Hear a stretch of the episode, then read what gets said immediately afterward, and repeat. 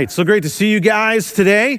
Uh, I'm glad you're here for this service. I want to welcome those of you who are watching us online real quick. I want to make sure that we all know about something that's happening tonight. We call it Ecclesia. It's just a gathering of Autumn Ridge Church at 5:30 tonight. Uh, we're going to get together, we're going to sing a few songs, but we're really going to create some time for some unhurried prayer. As a church, there are a number of things we want to uh, pray for. I'm not giving a message, it's just a time for us to get together to do a little bit of singing and a lot of praying together. That's 5.30 tonight. It's going to be in this building right over here called the Timothy Chapel. I would love it uh, if you could be there. I'm really looking forward to it. Uh, today, we're calling it uncensored. We're talking about a, a real gospel approach to sex and sexuality. All right, so far, all services, no one's clapped and got excited that this is what we're talking about today. They're keeping the streak alive. Now, today we're talking about this, it totally makes sense. If some of you say, I feel a little uncomfortable with this, you're allowed to feel that. You're allowed to feel whatever it is that you feel today. Give yourself permission. As a matter of fact, if I say something and it offends you and makes you mad, that's okay. If there's something you're really hoping I say it and I don't say it and that offends you, well, that's, that's allowed too. All right?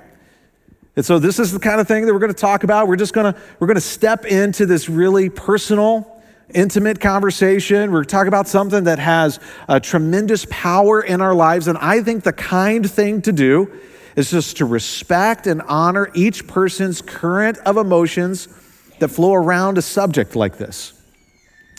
And as we, we step into this, I just want you to know that I'm totally comfortable. I feel comfortable, and you should feel comfortable with whatever the responses are. And I hope you don't misinterpret my comfort with various responses as being cavalier. It is serious business to me to know that some of the things that I'm going to say today might create turbulence for some of you.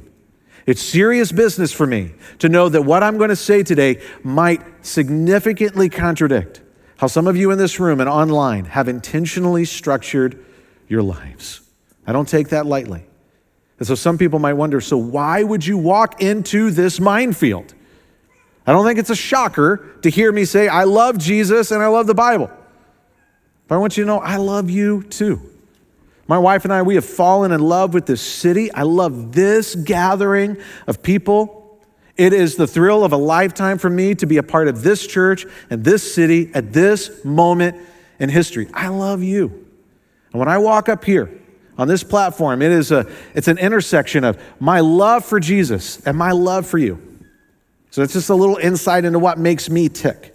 But every time I get up here and I preach and expressing love for Jesus, and hopefully it makes it feel like I love you too, I know that it's not just an intersection of those two things. For some folks, it's a real friction point. For some folks, it's a, it creates some real turbulence.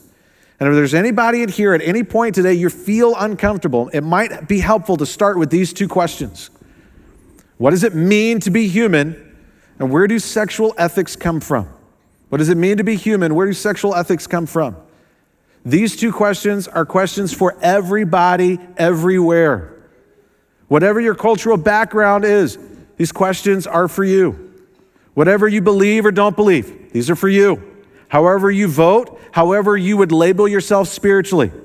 These questions are for you. Now, over the years, as I've given a message like this, sometimes people just get mad at me. And so, what I do is I take those people out for coffee, and I don't know what that says about my intelligence that I would serve caffeine to people who are already mad at me. But I'll ask these two questions What does it mean to be human? Where do sexual ethics come from? And as we sit there over our lattes and, and our fraps, I, I, ask them that. And, and it's not intended, these are not gotcha questions. These are not questions intended to shut anybody down.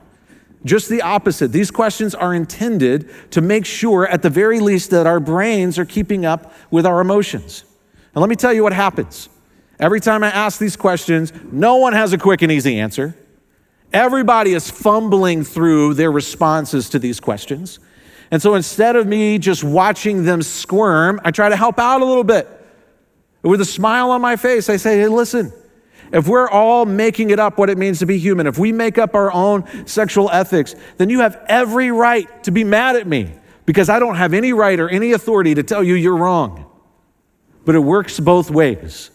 If we're all making it up, you don't have any right or authority to tell me I'm wrong either. So you're guilty of doing the thing that you're mad at me about. Which I know you're thinking right now, Rick, I'm never going to coffee with you, bro. That doesn't sound like fun. But since we're having an adult conversation, let me ask you this Why do we call things that are made up? We call them pretend. And if we're making up our answers to these, they're real. Those answers are real in the sense that that's what we choose to live by. But what I want to suggest to you today is that we are kidding ourselves if we think our answers come with the weight of truth or that they're meaningful simply because we like our answers. What I'm about to put on the screen, if you've been around for the past couple of weeks, it's not new to you. I want these words to be a kind of diving board for us to jump into today's subject. The Apostle Paul wrote this For Christ's love compels us, because we are convinced that one died for all, and therefore all died. And he died for all, that those who live should no longer live for themselves. We don't live for ourselves, we live for him who died for them and was raised again. We live for him who died for us and was raised again. What does it mean to be human? It means to know and love and reflect Jesus, the one who made us in his image. And he left no room for doubt that he loves us. Through the cross and resurrection, he made it clear. And so, for those of us who know him, we are compelled by his love. Where do sexual ethics come from? They come from Jesus, the one who invented it and gave it to humanity as a good gift. Do you know what that means? It means that my sex life and my approach to sex, it's not just about what I want and what I feel is a need and my preferences and my agenda. Of course, my approach to sex and my sex life includes me, which is a weird thing to say out loud. And it should be good, it should be healthy for me. But ultimately, it's not about me, it's about honoring Jesus. And I know a lot of people could say and do say, Rick, that's not for me. A lot of people do. A lot of church people say, that's not for me. What I don't think someone could say reasonably is what I'm presenting is incoherent, that it's not rational. And for folks who are convinced, you're watching online, hopefully you're still watching online, you're convinced that you disagree with me or you're suspicious that you might disagree with me, I got a question for you, and I ask it with love in my heart. What do you got? What are your answers to these questions? What does it mean to be human? Where do sexual ethics come from? And how do you live out your answers without stumbling into incoherence? The church, the group of Christians in the city of Corinth in the first century, shared a lot in common with American culture.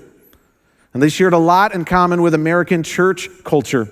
I'm going to keep it real with you today. They were on the struggle bus. They were a church that was hypercritical and they were hypocritical.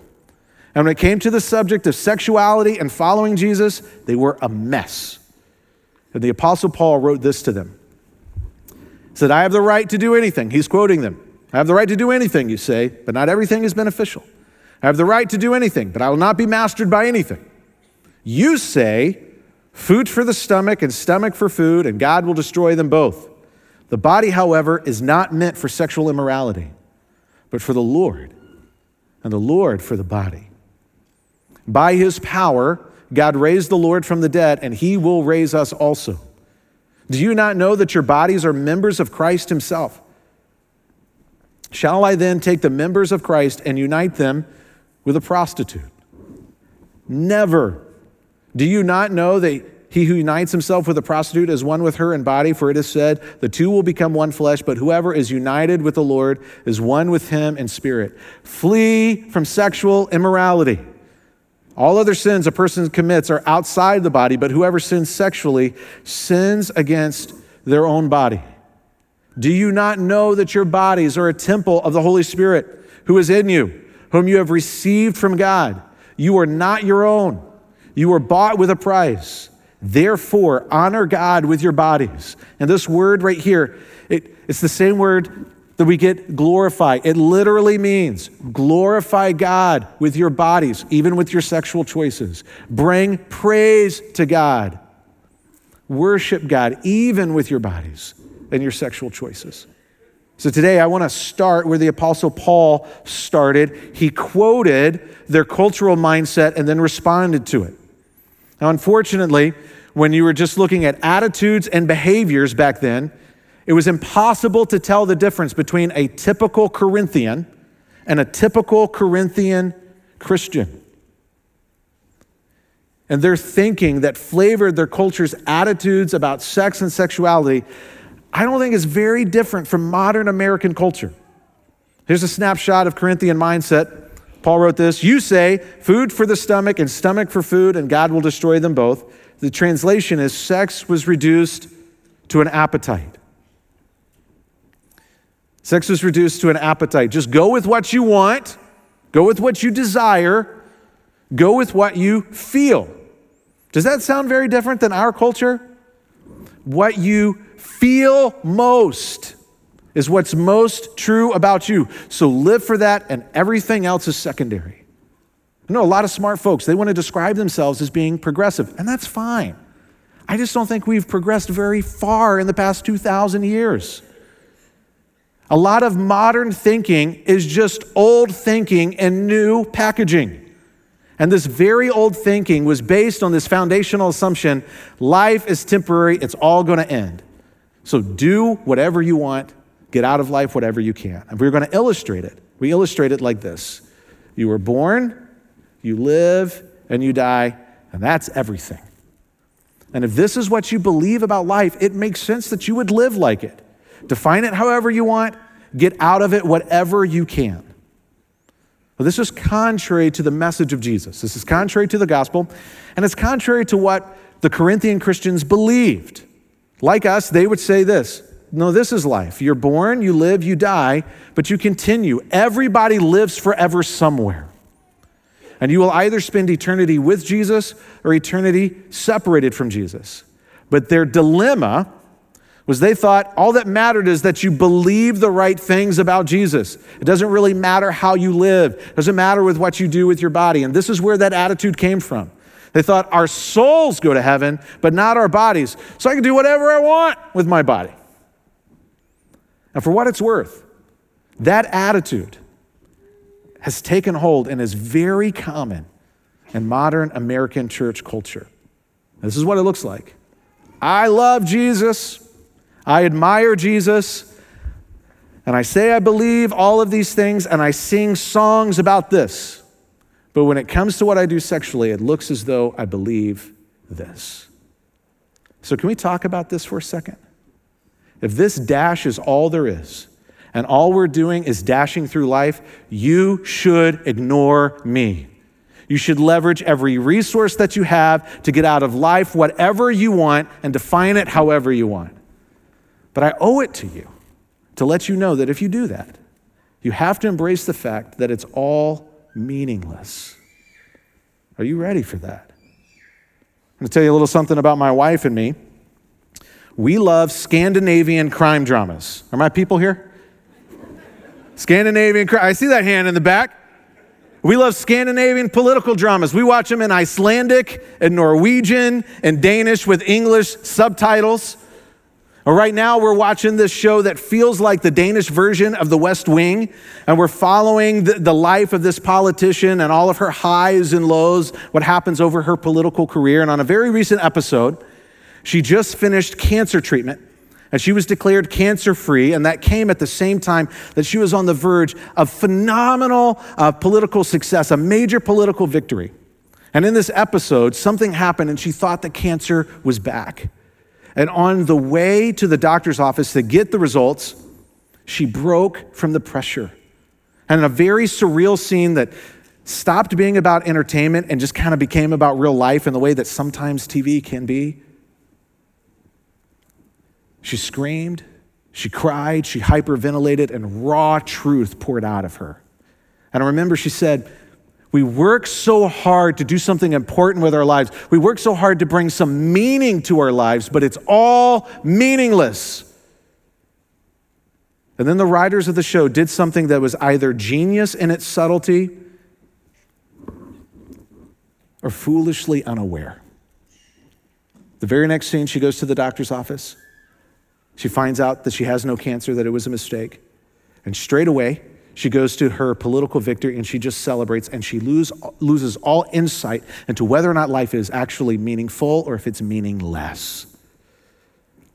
As I watched that, I thought about something that the great Russian author Leo Tolstoy once wrote. He said this It is possible to live as long as life intoxicates us, but once we are sober, we cannot help seeing that it is all a delusion. There is nothing funny or witty about it all. It's only cruel and stupid. The good news of the gospel is that it's not this, it's this. This life is not all there is. But if there's something inside of you that resists this, or there's something inside of you that wants to live like this, I want to make a prediction. I think what you're going to discover is that it's going to be incredibly difficult for you to find coherent answers to these questions. What does it mean to be human? Where do sexual ethics come from? Because if life is cruel and stupid, all the answers are cruel and stupid too.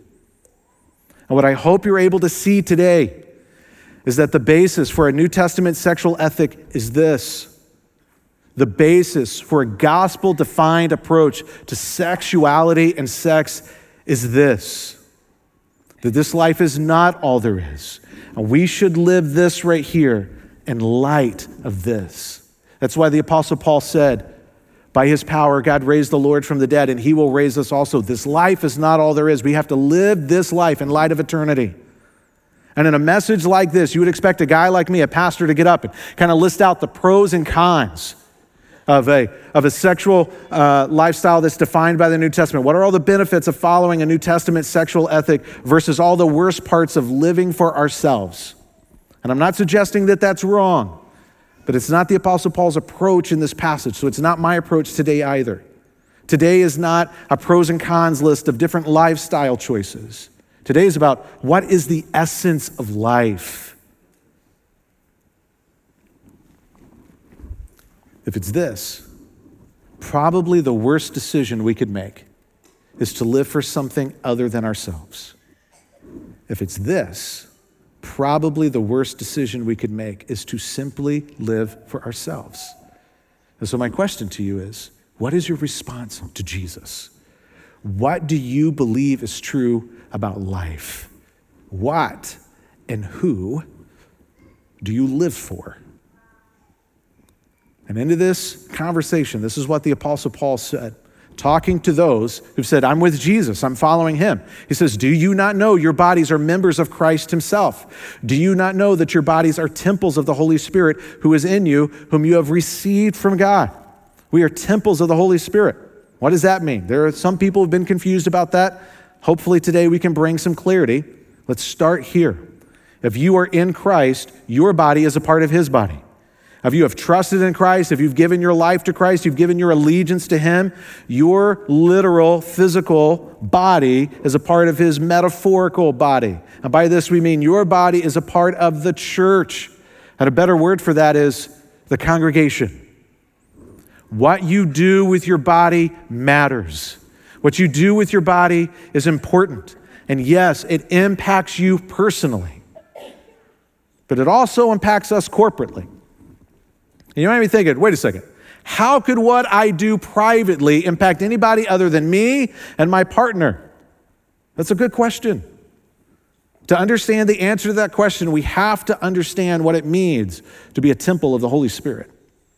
When Jesus came on the scene, when he stepped out of heaven onto earth to be with us, to let us know that God is with us and that he loves us, there's a word used to describe him, and that word is Emmanuel. And that's not just a Christmas word, it literally means God is present with people. And before Jesus left, he said to his followers who were with him and to all of us, My spirit is coming, is going to be with you and in you. You're going to be the place of God's presence. And that's what the Apostle Paul is talking about here. Wherever we go, we literally, we actually, we truly bring God's presence to people. And so when we talk about what it means to be a temple of the Holy Spirit, it doesn't mean, okay, it doesn't mean that we don't smoke, drink, or chew or run with girls who do. That might be good advice, but that's not what it means. That means we live our lives in light of this fact that God is with us and in us, and wherever we go, we bring the presence of God. And we should live our lives as an advertisement that this life is not all there is, there is something more. And that God is with us and He has changed us. But if we end up saying we believe this, and we sing songs like we believe this, but we live our lives, or we live our lives sexually as though this is what life is, we are confused. And we are confusing. And we are compromising precious things that God has given to us. And anybody who watches the news, who's on social media, and you know what's kind of going on in the church world, you know, you know that lately a lot of attention has been put on guys like me, church leaders who have made horrific decisions, and it destroys trust. They've made horrific decisions sexually, and it has destroys trust and has destroyed lives. But it's not just for pastors and church leaders, it's for the whole congregation. Because when any of us say that we believe this, but we live our lives like this, it may not destroy trust, but what it does destroy is credibility. And so, into this conversation, the Apostle Paul says with urgency flee from sexual immorality. All other sins a person commits are outside of the body, but whoever sins sexually sins against their own body. Now, to understand this, we should probably start with what does this term mean, sexual immorality? This passage was originally written in Greek, and in Greek, sexual immorality is not two words, it's one word, and that word in Greek is porneia. It's a catch all term for sexual sin. It's the same root word for prostitute. And it was commonly understood, not just in the church, but in culture, it was commonly understood as meaning sexual activity outside of marriage. There are a number of other biblical passages we can turn to, but just for clarity, I want to turn to this one from Hebrews chapter 13. Marriage should be honored by all and the marriage bed kept pure, for God will judge the adulterer and the sexually immoral. It's that same root word in Greek, porneia. And so to illustrate it, I want to, I want to make this clear. The Apostle Paul is talking about sexual immorality. Let's this circle represent everything inside of this circle is sexual activity and sexual expression that God says is good. This is great. You are within my design for this good gift for you. Everything outside of this circle is porneia. Everything outside of this circle is sexual immorality. And so instead of trying to list all the things that are outside the circle, because who's got that kind of time? What's inside the circle? What does God say is the right expression for sexual activity? One man and one woman for life. Our culture says the on ramp for sexual activity is consent. And that is a highway for heartbreak. The gospel says the on ramp for sexual activity is covenant. One man and one woman committed to each other for life.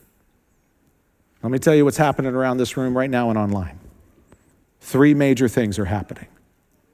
Some of you are feeling comforted because it's important to you to know that your church will teach and submit to God's word. Some of you are feeling convicted because you know that you're not following Jesus in this area of your life. And some of you, maybe the best word to describe what you're feeling is crushed. Because you were hoping that I was going to get up here and talk about Christianity and a view of sexuality that's more accommodating. What I want you to hear is that when we talk about sex, we're not just talking about sex. We're talking about what is life and who and what do we live for. This is a question of will we be devoted to Jesus? And this is why our church exists to lead people to be fully devoted followers of Jesus. What does that mean? It hits three areas of life authority, identity, and activity. Who is in charge? What is the story that I'm telling myself about myself? And who gets to write that story? Activity. What does love require of me? And who defines what love is? Guys, if this life is all there is, and Jesus did not rise from the dead, I don't know why you would take any of this seriously. But if this life is not all there is, and Jesus did rise from the dead, what could keep you from taking this seriously? If it feels urgent, it's because it is. The Apostle Paul said, flee from sexual immorality. He says, flee. Let me put this up here again. Sometimes in a message like this, people think what I'm doing, what pastors are doing, is trying to draw a line and say, here are the good people and here are the bad people. If there is a line, and there probably is, we're all on the wrong side of the line. Nobody lives up to this. No one lives up to God's standard of holiness. Every single person alive is a sexual sinner. Every single person has one thing or a combination of things that's got their hooks in them and tempts them. At some point, we're all outside the circle. And becoming a follower of Jesus is saying, Jesus, I trust you and follow you. It doesn't mean the wrestling match with sin is over. It doesn't mean that temptation is totally gone. It's now we have Jesus on our side and he gives us the power to face it and to fight well. I'm reminded of something that Martin Luther wrote a long, long time ago. He said, All of life is repentance. All of life is me continually trying to turn from my way and turn to Jesus. All of life is continually saying, I'm, I'm not trusting myself. I'm changing my mind to agree with Jesus about what is best. So we take what Paul wrote seriously about flee from sexual immorality. Let's write it down like this You can't outlast temptation, but you can outrun it. For some of you, this is what you need to hear today run. And whoever it is, or whatever that thing is, stop hanging around. Stop toying with that thing that you're thinking about right now. Put up some distance and put up some boundaries and run. Now, in a message like this, it's pretty normal that the next day I get lots of emails, and that's okay. Lots of questions are brewing, and I think that's a wonderful thing. Some of you guys know this week, uh, Pastor Otis and I and Dr. Steve Mary, we're leaving the country. We're going to Ghana on the continent of Africa. So I may not be able to respond to your emails and your questions as quickly as I'd like to. So as you're thinking about what your questions are and what you're processing right now, I just want to remind you not all questions are created equally. Some questions are better than others. And there are some questions that are understandable, but they're actually unhelpful. Let me give you an example of what I'm talking about. This is understandable but unhelpful question. Can I blank while being a Christian? We could f- fill in the blank with all kinds of stuff, all kinds of stuff that's sin, all kinds of stuff that's not smart, all kinds of stuff that's foolish, all kinds of stuff that's unhealthy. I'm not saying this is a bad question, I'm just saying it's not helpful. And to illustrate what I mean, let me ask this. I'm going to ask this with my wife sitting right there. Can I have an active Tinder profile while still being married? What do you say, Bay? No. No, okay. now, technically, the technical answer to that question is well, I could do that and still be married. Do we got any helpful information? Am I going to be alive, you know, at the end of the week? Understandable question, unhelpful. There's all kinds of sin that we can just jump into and still be followers of Jesus? Not the helpful question. There is a more helpful question. It's a hard question, but it's more helpful.